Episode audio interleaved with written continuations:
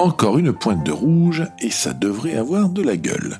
Bonjour Doc, c'est quoi cette palette et ces pinceaux? Vous baignez maintenant? Montrez voir votre toile. Mais, mais c'est la de L'Oréal Repeinte en rouge avec une bande blanche. C'est quoi ce truc? C'est une étude. Imagine. Deux flics des années 70 qui se baladent en DMC-12 et qui mènent leurs enquêtes en Californie. Ça aurait donné quoi? Ça aurait été ridicule. Les producteurs de Starsky et Hutch ont bien fait de préférer une Ford Grand Torino. Ouais, et de toute façon, ils n'avaient pas le choix. Ah bon? Comment cela? Je vais tout expliquer.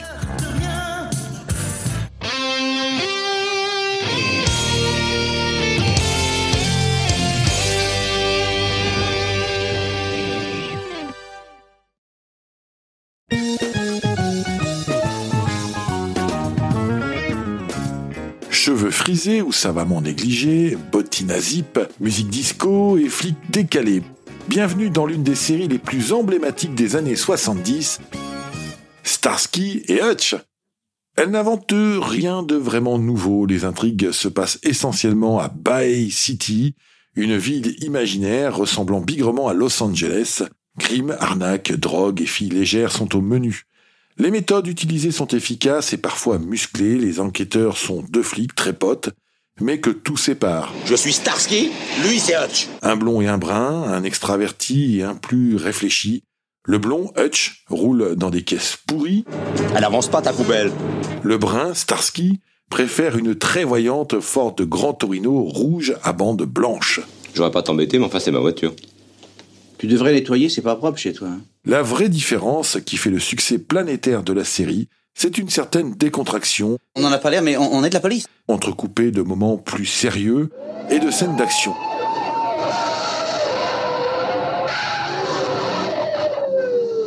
Et surtout, le ton est décalé, Attends, je crois que j'ai une idée. Impossible. particulièrement dans les relations avec les autres personnages, dont le fameux indique Huggy les bons tuyaux, Je commence à en avoir plein le cul. Ouais, plein le cul. Non, mais c'est vrai, c'est pas une raison parce que je donne à tout le monde des bons tuyaux que je mérite pas un peu d'amour. et le capitaine Dobé, pragmatique, 500 bons hommes sur le coup et on n'a pas encore repéré cette Chevrolet. il est 1h37. Bon, et alors, vous êtes l'horloge parlante? À mon avis. Non mais gourmand. Avec mon sens du rythme, je vais vous ridiculiser.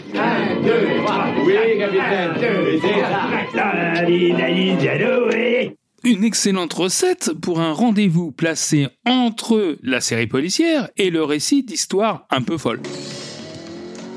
Starsky et Hutch vont vivre leurs aventures au long de 92 épisodes de 48 minutes, en plus du pilote de 70 minutes.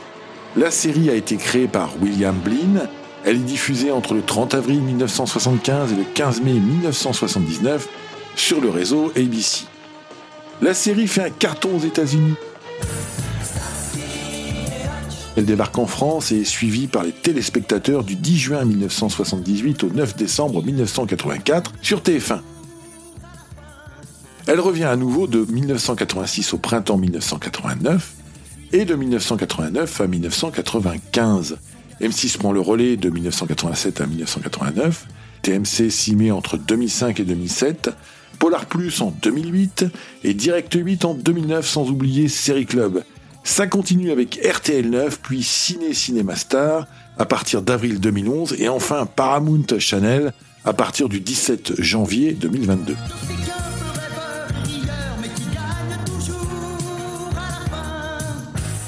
On comprend que le générique soit archi connu et que la Ford rouge à bande blanche soit devenue elle aussi une véritable star.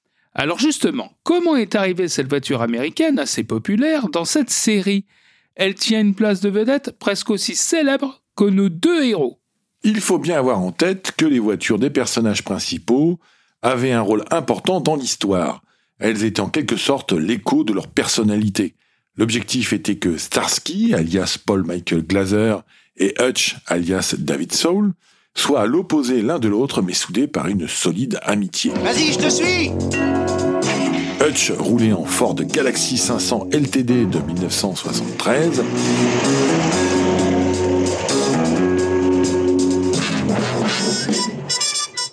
Une vieille bagnole toute cabossée de couleur beige et blanche. Qu'est-ce qui s'est passé Un accident? Quoi, ça là? Non, c'est de l'art. Ce sont les délicates petites fesses d'un policier en fonction. Hein, avoue que c'est beau. La peinture est passée et rayée. Ces voitures sont de véritables aimants à poisse d'ailleurs. Imagine dans la saison 2, sa Ford Galaxy tombe dans un ravin et est détruite. Fais-le, Radin. Quoi? Encore? Je te rembourserai. Hutch rachète le même modèle, même poisse. À la fin de la saison 4, c'est une bombe placée dans sa voiture qui explose et réduit la Galaxy en miettes. Hutch mise alors sur une Nash métropolitane de 1955 de couleur marron et beige. Starsky se doit en toute logique d'avoir une voiture radicalement différente. Belle, solide, sportive. D'autant plus qu'il ne manque jamais une occasion de se moquer de la voiture de Hutch. Comment alors s'est fait le choix de cette Ford Grand Torino? Bon, autant le dire tout de suite, on est aux États-Unis, alors oublions les Porsche 911, Lotus Esprit et autres de Tommaso Pantera, qui auraient été logiques en Europe. Le créateur de la série, William Blinn, pensait à une Chevrolet Camaro cabriolet.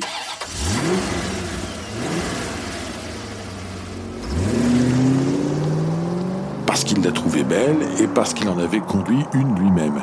Mais la maison de production Spelling Goldberg était liée par contrat avec la Ford Motor Company, donc obligation de choisir une Ford. C'est vrai que Ford sait mettre ses voitures en vedette dans les films. Oh que oui, on se souvient de la Mustang de Bullitt avec Steve McQueen. Et je te rappelle que dans le Retour vers la future consacré aux voitures de retour vers le futur, on avait vu les tentatives de Ford pour imposer une de ses créations.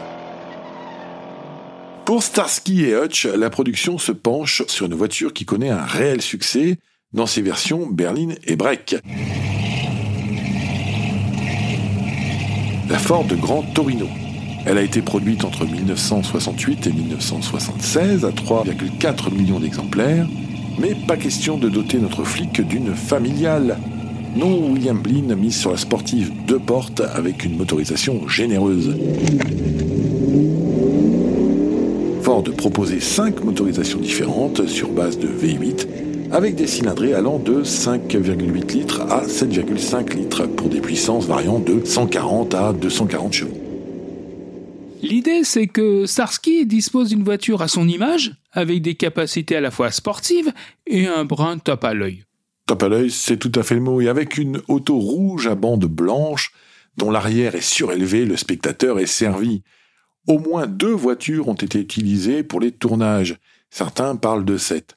À l'origine, la Grande Torino était totalement rouge, comme au catalogue. Mais pour les besoins de la série télévision, la production a souhaité que la voiture de Starsky soit différente. Elle reçoit du coup la fameuse bande blanche sur le toit et de chaque côté. Le train arrière est surélevé, l'auto a droit de nouvelles jantes et a des pneus plus larges que ceux de série. La voiture de Starsky va connaître des évolutions au cours des 92 épisodes. Les deux premières Torino, celles de la première saison, sont dotées du moteur V8 de 6,6 litres développant 180 chevaux. Les moulures latérales, visibles dans le pilote, ont disparu. Les rétroviseurs sont de la même couleur que la carrosserie. Même si cela ne se voit pas, la Grand Torino de Starsky va changer au fil des épisodes. Et donc, pour la saison suivante? Alors, pour la deuxième saison, les Grands Torino de 1975 sont remplacés par des modèles de 1976. Mais détail de poids, Ford a changé le nuancier de ses carrosseries. Le rouge n'est plus le même. Il faut donc repeindre les voitures dans le rouge de la première saison. Encore un nerveux. À croire que le rouge lui plaît pas. Côté moteur, on passe au V8 7.5 et Lima de 240 chevaux, moteur le plus puissant disponible à l'époque. Autre changement important, les sièges sont virés pour être remplacés par des sièges baquets. Les deux acteurs en avaient en effet fait la demande car ils glissaient lors des virages serrés et se tombaient littéralement l'un sur l'autre. On en serait donc au moins à 4 Torino, première et deuxième série, mais on peut en envisager d'autres car les cascades les ont mises à rude épreuve. Il y a eu de nombreux accidents dont les stigmates sont parfois visibles sur pellicule, sans compter les mauvais traitements infligés par les deux acteurs vedettes. Oui, car Starsky n'est pas fou de sa voiture. Ah non, ça on peut le dire, dans le scénario, Starsky adore sa Torino rouge et blanche. En revanche, l'acteur, Paul Michael Glaser, la déteste. Il a déclaré sur M6 en 2004, Je détestais cette voiture. Elle était grosse, lourde, encombrante. Dans les virages, Hutch me tombait dessus. Non, vraiment, dès que je pouvais, je défonçais cette voiture. Il lui reprochait à peu près tout, et trois choses l'irritaient particulièrement. Elle était trop grande, laide et caricaturale, il était peu réaliste que deux flics utilisent une voiture aussi voyante, et il n'aimait pas les Ford, tout simplement. Paul Michael Glaser la surnomme rapidement la tomate enrubanée. Le surnom va rester et même être utilisé dans le script. Enfin, on va nous débarrasser de cette vieille tomate. Vous connaissez donc pas la pitié? Oh, vous voulez bénéficier d'un passe-droit parce que vous êtes de la police. Ah, lui, toujours Vous avez bah vu, ses pneus sont usés, là. Eh, dis, t'occupes pas de ça, hein, c'est ma voiture, je m'en occupe. De quoi trancher avec l'indicatif radio officiel de la voiture de Starsky et Hutch, le célèbre Zebra 3. Dites-moi, Doc, si j'ai envie de me prendre pour Starsky moi aussi, est-ce que je peux trouver une Ford Grand Torino facilement?